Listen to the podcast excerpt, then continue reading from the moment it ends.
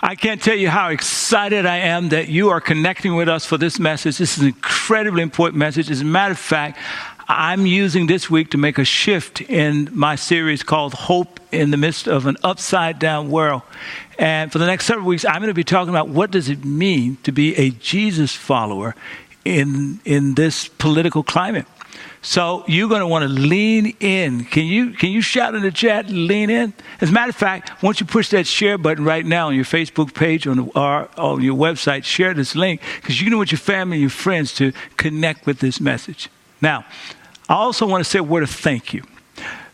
As you know, California, we're still on fire and all kinds of stuff is burning all around us. But your generosity, I'm talking to the local and global NBCC community, has been amazing over the last two weeks. And because of it, we're going to be able to contribute $20,000 to fire relief. And we're going to send that money to Twin Lakes Church, which is located in Santa Cruz, which is at the epicenter of, well, a lot of this uh, fire damage is taking place. And we have a sister church there, Twin Lakes Church, that is just doing incredible work. As a matter of fact, the senior pastor of that church, Pastor Rene uh, Schlaepfer, will be our senior, will be our speaker here next weekend uh, as he continues on what I'm starting today, uh, talking about what does it mean to be Jesus followers in this political climate, faithful Jesus followers. So you do not want to miss next weekend for sure. Now, uh, let's pray. God, I'm asking you to move supernaturally through this message. I'm trusting that the people watching, you've orchestrated it. So have your way in Jesus' name. Have your way in their lives, but also have your way in my life. I ask this in Jesus' name. Amen. Amen. Uh, if you've been with us over the course of the last two weeks, you know that I spent those two weeks talking about how to survive the basement of despair. And if you miss those messages, our website is right here on the screen. And I want to encourage you to create some space in your life and over the next several days, go hear those messages because there's some content there. It might actually help to save, if not your life, certainly the life of someone that is dear to you. Go listen to those messages. Now, what I said at the very end of last week was I challenged you to make a commitment. And here was, the, here was the challenge.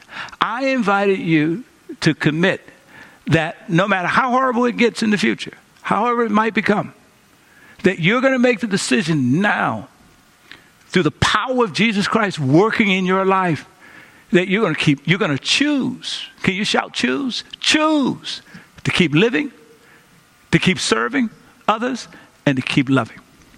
Now if you made that commitment awesome. If you didn't, you can still make that commitment right now, today. And the moment you make that commitment, there's a subtle transformation that takes place in your life. You move from being a person who is looking for hope in the basement, in the dark basement of despair, to becoming a person who is the instrument of hope, standing on the balcony of hope. Now, let's turn our attention to the Apostle Paul as he writes the Jesus followers in the city of Philippi as we come towards the end of the first chapter. And there's some incredible insight that I want to make sure we capture today. And so, here's what he writes Above all, you must live as citizens of heaven, conducting yourselves in a manner worthy of the good news about Christ then whether I come and see you again or only hear about you, I will know that you are standing together with one spirit and one purpose, fighting together for the faith, which is the good news or the gospel. There ends the reading. Here's what I want you to hear. Uh, here's what I want you to hear God say to you today. God is saying, I have need of you. Another way of putting it, God is saying, I want you to leave the basement and go to the balcony. Can you shout balcony in the chat? Listen, here's a remarkable woman, Miss McLeod, who is a uh, incredible Canadian opera singer. And because of the pandemic, the opera houses across Canada, as you would imagine, has been shut down. The theaters are dark, the ticket rooms, the ticket booths are uh, motionless, and she's at home trying to figure out how to pay her bills. But rather than simply spending her life in the basement of depression and despair, uh, just calling it quits. Two to three times. And I'm sure she's working on how to figure out how to pay her bills. I'm sure she's a bit concerned about that. I'm sure she's working on that. But two to three times a week, and sometimes more, she comes out on her balcony and she renders really an opera concert for her neighborhood. And people all up and down her, her street wait with bated breath for these opera concerts that she gives from her balcony because it, it extends into their lives such a sense of hope and such light She's a balcony person. Look, uh, if there ever was a time that, that the world needs to see more balcony people, it's now. If there ever was a time that the world needs to see what I want to call more people of light in this intense moment of dark, it's now. And God is saying, I have need of you. I'm calling you up out of the basement onto the balcony. I need balcony people. Here's how Jesus puts it in Matthew. He says this in the Gospel of Matthew let your good deeds shine out. Be a balcony person. Be a person of light for all to see so that everyone will know that God still sits on his throne, that everyone will know that God is still at work in the world and praise your heavenly Father. End quote. Can you be a balcony person? Can you respond to the call of God as He's inviting you to be a person of light in this desperate world? He's calling you. Now, if there ever was a time that the people in this world need to see balcony people, people of light, of course it's now. And if there ever was a time that they need to see uh, people of light in our contemporary politics, it's now this very, very moment. So, how should a Jesus follower approach the political elections? That's what I want to begin to focus our attention on today because we're called to be in these elections. People fly. Listen, here's what I know to be true. We're about to face here in America uh, one of the most divisive and perhaps darkest elections in our contemporary history in November. And if you're watching this from outside of America, here's what I also know to be true that there is a spirit of polarization and hatefulness and division that's sweeping across the globe. So, what I'm talking about for Jesus followers to do, how I'm suggesting that Jesus followers are to shine from the balcony in this moment, are real lessons that you can internalize and apply right where you're living, wherever you're living in the world. And if you're not a Jesus follower, I want you to lean in. Everybody shout, lean in. Shout, lean in on the chat. Lean in. Lean in. Because I'm hoping that as you see healthy Jesus followers, either we'll make the case for you to become a Jesus follower or minimally follow our lead and make a difference in the world in this time that is so very, very serious. Now, let's turn our attention to the Apostle Paul. As, I, as you know, he's living in an upside down world, as I have said every week. He is uh, under house arrest for two and a half years. He's chained to a Roman soldier 24 7. He doesn't know whether tomorrow or next week he's going to be sentenced to death. His world is turned upside down. And he's writing to a group of Christians who are under, who undergoing their own expression of suffering and persecution in the colony of Philippi. And despite his context, even though from time to time he'll get pulled into the basement, Paul lives most of his life on the balcony. We know this because in four chapters in the letter, Philippi, uh, the letter he writes to the Christians in Philippi, Philippians, 16 times he talks about rejoicing and joy. He's living most of his life on the balcony, guys. He's a light. And we also know that he's attending to something else that's pretty deep in that church community. Listen, here's the deal our nation is horrendously divided when it comes to these political elections here in America. But here's what's also true the church, across all of our diversity, is tremendously divided in some of the worst kind of ways. Well, it was also the case in Paul's day. It was also the case in the, as it relates to the Jesus followers in Philippi. And so, right here in chapter one, he begins to attend to this issue of divisiveness in the Christian community in Philippi. Here's the deal because he knew that if they didn't get that under control, if they didn't deal with that, that divided spirit was going to undermine their ability to be a great beacon light of hope in an upside down world. So he starts right here in chapter 1. Now, I told you a few days last weekend that the letter he's writing will be read publicly as Jesus followers will gather in homes across the city of Philippi.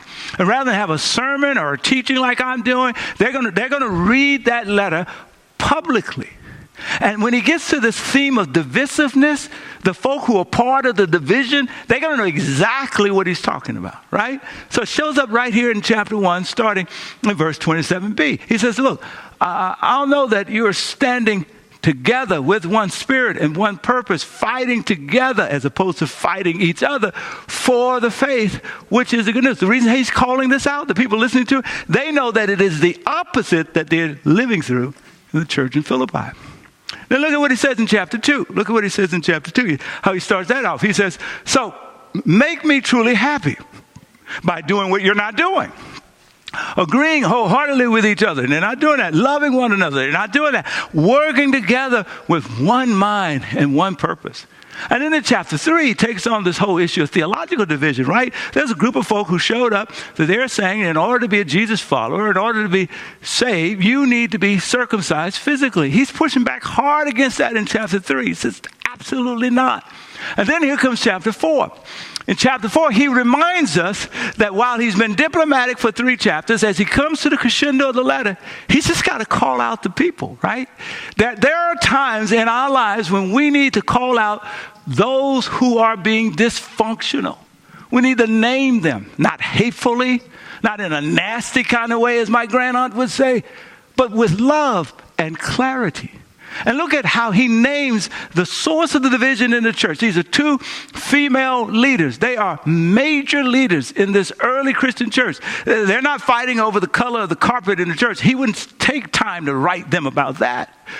But they are major leaders who are in disagreement. It's causing major problems in the church. And here's how he writes it. He writes, notice the tone of love that he attends to them with, right?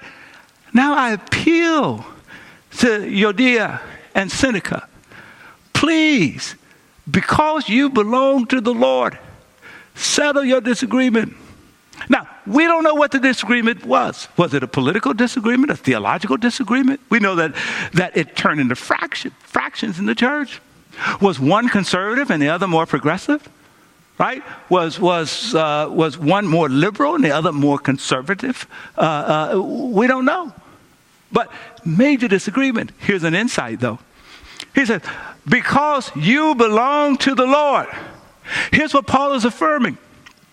While the two of you are standing on two opposite sides of an issue, whatever that is, that's, that's ricocheting through the community, uh, playing the note of division, while you're on two opposite sides, you both belong to the Lord.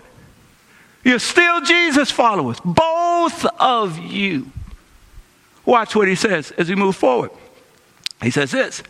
And I ask you, my true partner, the true partner here is probably talking to the pastor, the overseer of that community, right? He says, to help these two women, for they, now he's, he's, he's, he's testifying to their credibility, for they worked hard with me in telling others the good news. The word good news means gospel. What he's saying is, look, I can, I, I can I can vouch for each of their credibility. That they were, they were part of my team in proclaiming the gospel about Jesus Christ. And while they are on opposite sides of some issue today, they were authentic preachers of the gospel. Watch this. Next. Goes on. They worked along with Clement and the rest of my co workers whose names are written in the book of life. Now, I can, I can almost hear Paul in this letter dealing with some of the stuff that must have gotten back to him about what was really going on there.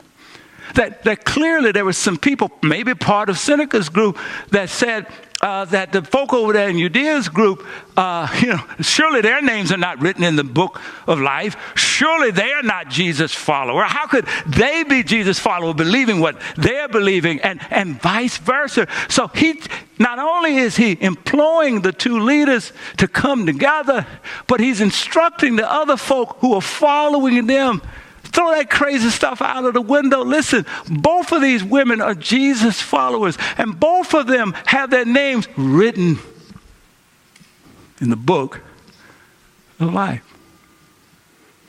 Now, you may be asking me, well, I'm spending time doing working with this. Well, let me just say it plainly. It's possible for you to be a Republican and a Jesus follower. It's possible for you to be a Democrat and a Jesus follower to be a progressive or conservative or libertarian and a Jesus follower. Of course, that's the case, right? NBCC is made up of Republicans and Democrats and libertarians and progressives and conservatives. You guys make your diversity is who we are. Of course, it's true. This is why I'm so excited to preach this message because, because I'm, I'm talking to people who can, who can be balcony people, people of light. Some of you are saying, well, that's obvious. No, it isn't. The darkness has become so thick, the toxicity has become so poisonous that what should be obvious is no longer obvious. Let me, let me just give you an example. I, I got this article was given to me, uh, came out September the 8th in uh, a Texas paper called the Fort Worth Star Telegram. And here's the headline of the article it says, All Democrats are going to hell. Go look it up. You can find it. It turns out a Catholic priest was disciplining another Catholic priest who attended the Democratic convention. Obviously, the first one was part of the Republican convention, and he said to his fellow Catholic Christian, his uh, Catholic Christian priest, he said to him, uh, you can't be a Catholic Christian and Democrat. All Democrats are going to hell. And his bishop supported him. Well, let me, let me say to that, to that Catholic priest, Paul wants to speak to you across the vistas of time. The Paul who's writing this letter that I just finished referring to. And here's what Paul is saying to you check your heart. You've had a heart attack. Uh, can you shout in the chat, a heart attack? Because you've allowed your heart to be attacked by the toxicity and by the darkness of this present world. And it is driving out of your heart the very present light of Jesus itself. Of course, you can be a Democrat and be a Jesus follower. Now, as I make this point, I know people over the years who have who are Democrats who have said it's impossible to be a Republican and go to heaven. Well, I want you to hear the Apostle Paul lovingly communicate with you across the vistas of time. He's telling you, you need to check your heart. Come on, shout in the chat, check my heart. Because you've had a heart attack. You've allowed the toxicity and the small minded darkness of this present world to penetrate your heart. And God is saying, I have need of you. I'm calling forth a balcony person, a person of light. Come forth. Let him deliver you of that toxicity from your heart. Of course, you can be a Republican and a Jesus follower at the same time. So I'm taking time to work through these messages. I'm not trying to tell you how to vote, but I am challenging you to get your heart right.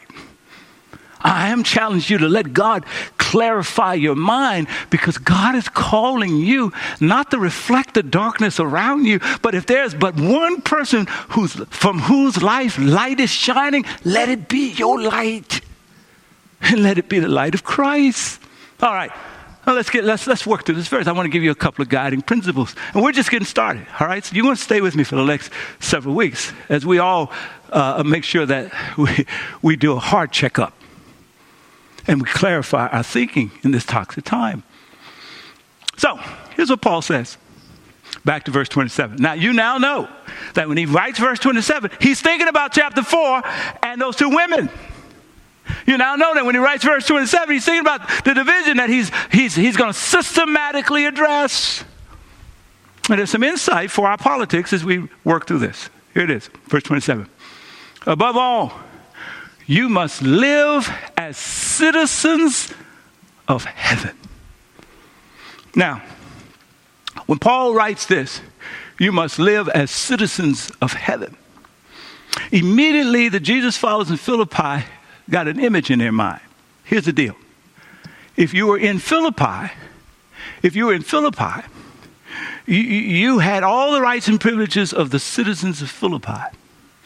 But Philippi was also a Roman colony. So it's very possible for you to be both a person with all the rights and privileges of a citizen of Philippi and also have all the rights and privileges of the imperial city of Rome, which was tons of miles away, right? And they knew that if ever there was a conflict between the policies of Philippi and the policies of Rome, that, that, the, that Rome always wins. It, it would always supersede, it would be preeminent.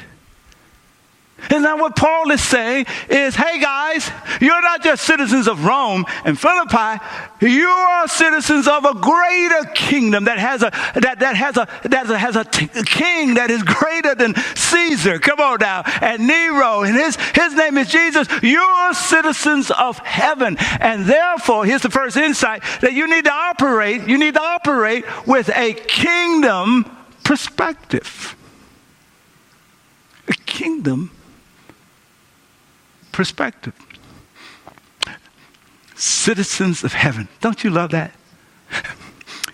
Here's what it means you not only have the political papers of your passport and driver's license and birth certificate that says that you are citizens of this country, but if you're a Jesus follower, you have a passport that has stamped on it heaven.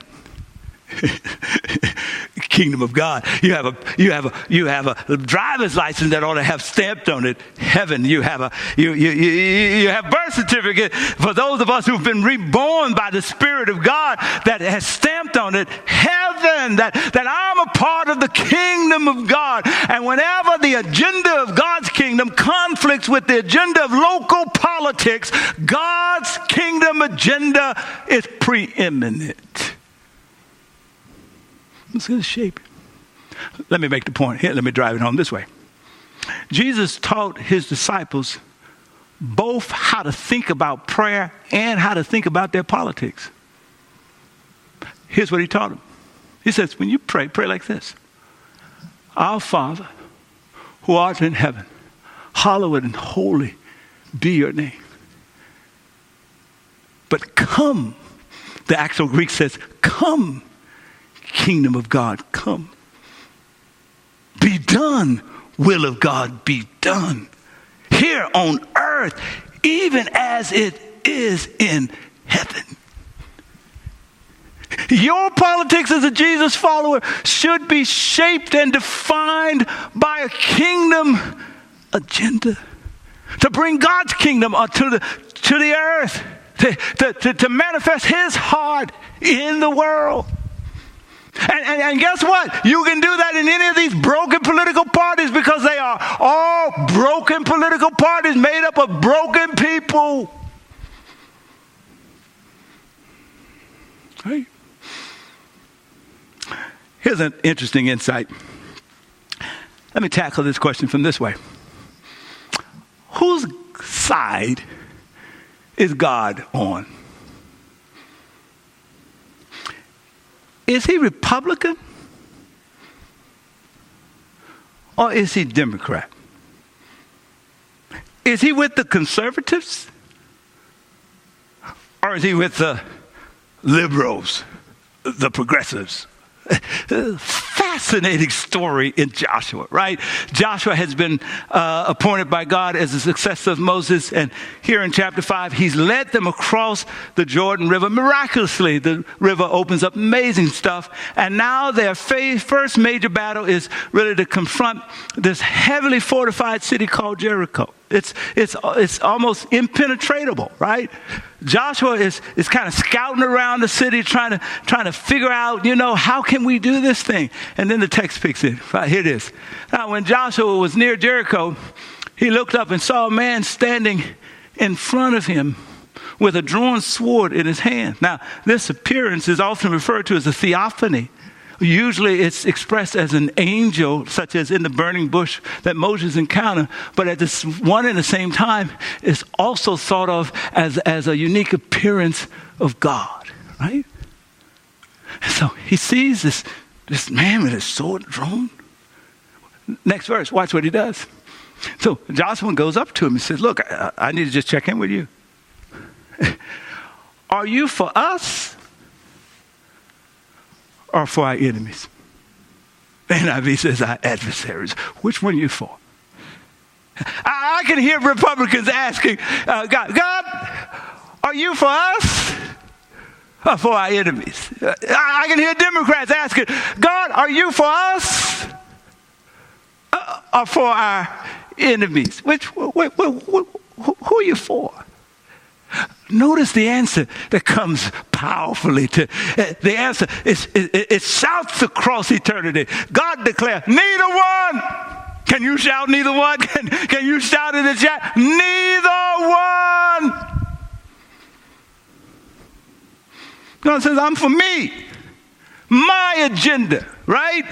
The angel goes on and says, I am the commander of the Lord's army. I'm here to do the Lord's bidding. And if Israel is available for that, then we'll work through Israel. If, if there's some folk in Jericho like, like, uh, like Rahab, then we'll work through folk in Jericho. I, we're just looking, I'm here to do God's agenda. Whew.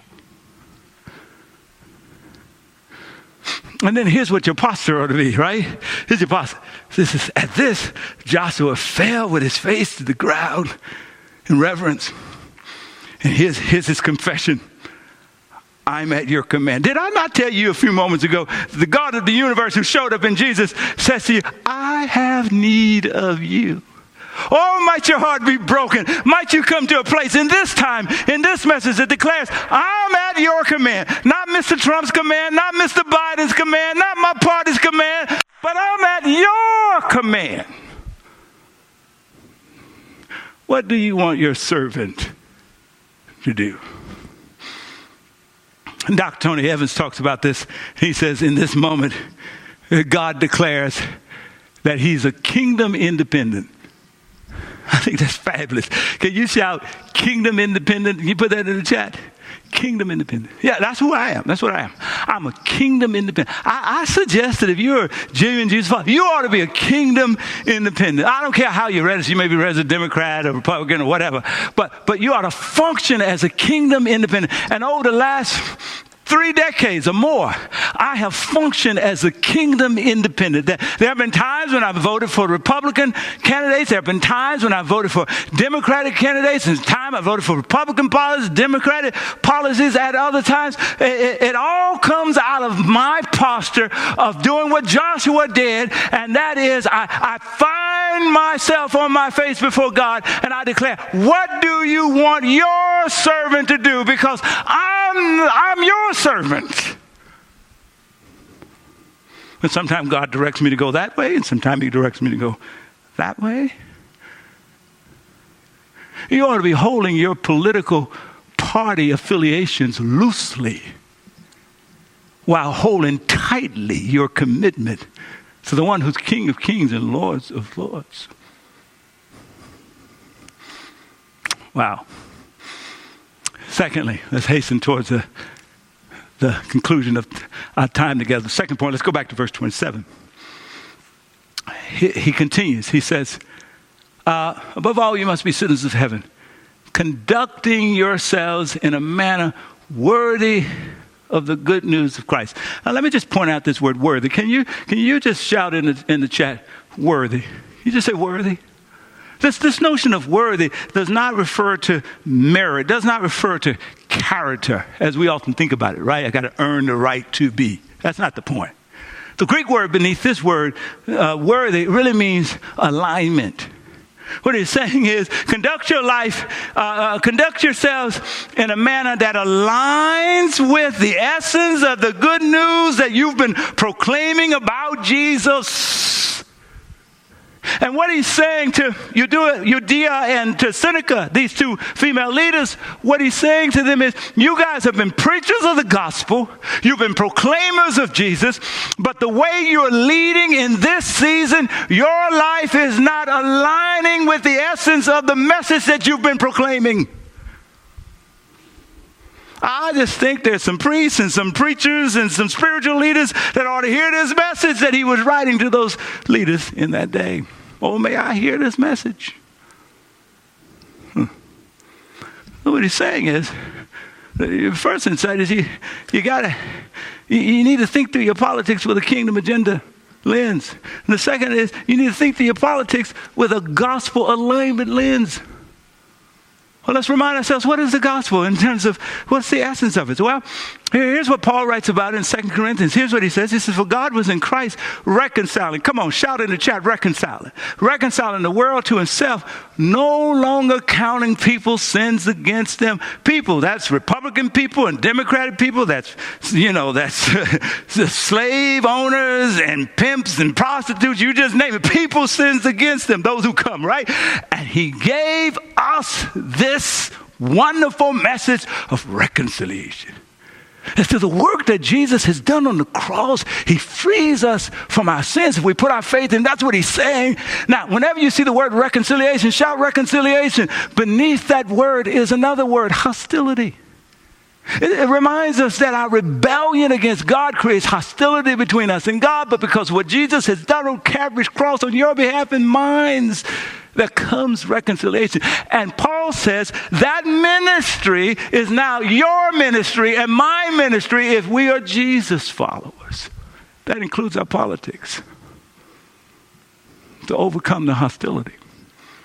He also talks about overcoming the hostility between groups. Here's what he writes in Ephesians. Here's what he says For Christ himself has brought peace to us he united Jews, meaning Jewish Christians in this respect, and Gentiles, meaning Gentile Christians in this respect, into one people called the church community.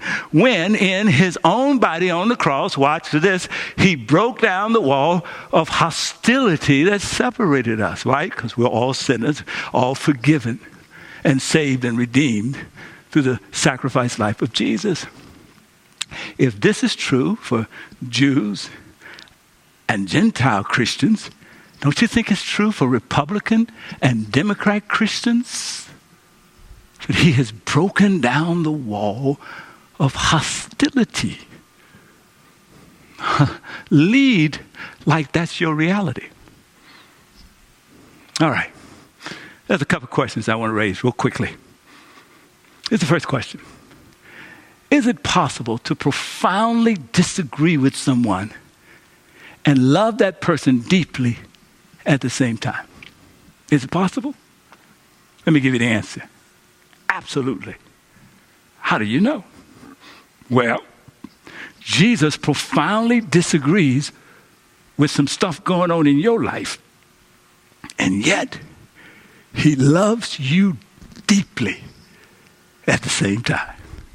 That's the message of the cross, guys. It's the message of the cross isn't it?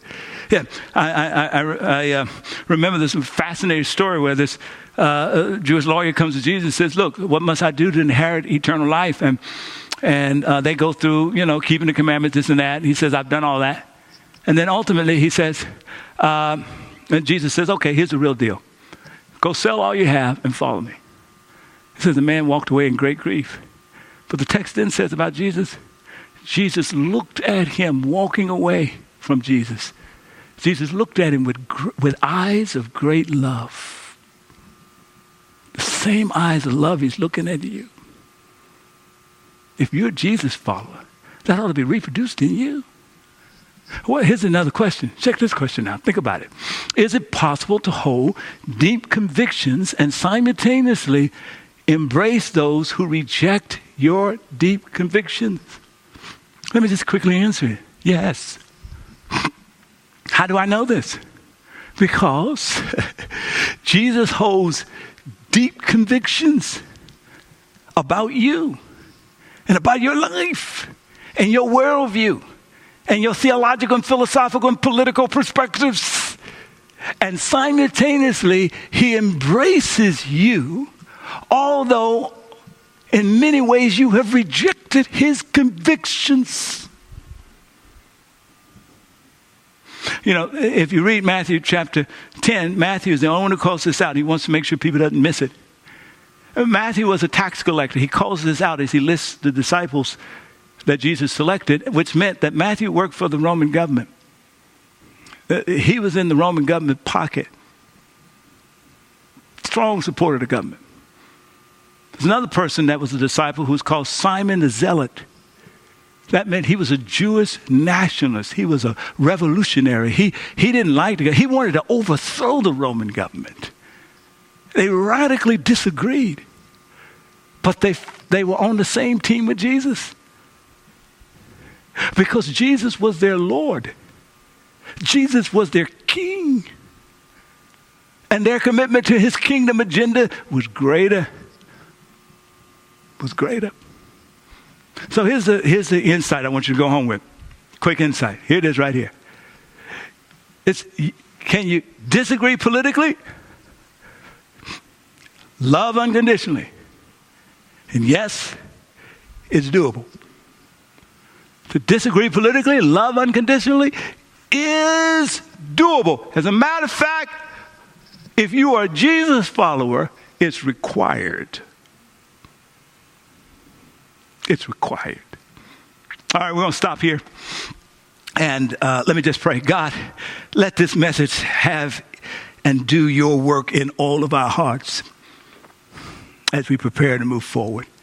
Clear our heads and treat our hearts because we want to be balcony people, people of the light. In Jesus' name, amen. Wow. I really appreciate preaching this. Make sure you get back in next week and hear what Pastor Rene is going to have to say, the same message. And you just want to stay with us. You want to get your friends and your family. I'm going to talk about some of these issues that's locked into some of this stuff. So you don't just walk all the way through with us, okay? And take a look at the next steps. There's a next step card that's, that's popping up on your screen right now. It begins with uh, uh giving you an opportunity to say, I want Jesus to be the king of my life. I want to be a Jesus follower. And then there's some other steps that you can take. I seriously want you to take a look at that that, right? If you just want some more information, there's a blank there for that.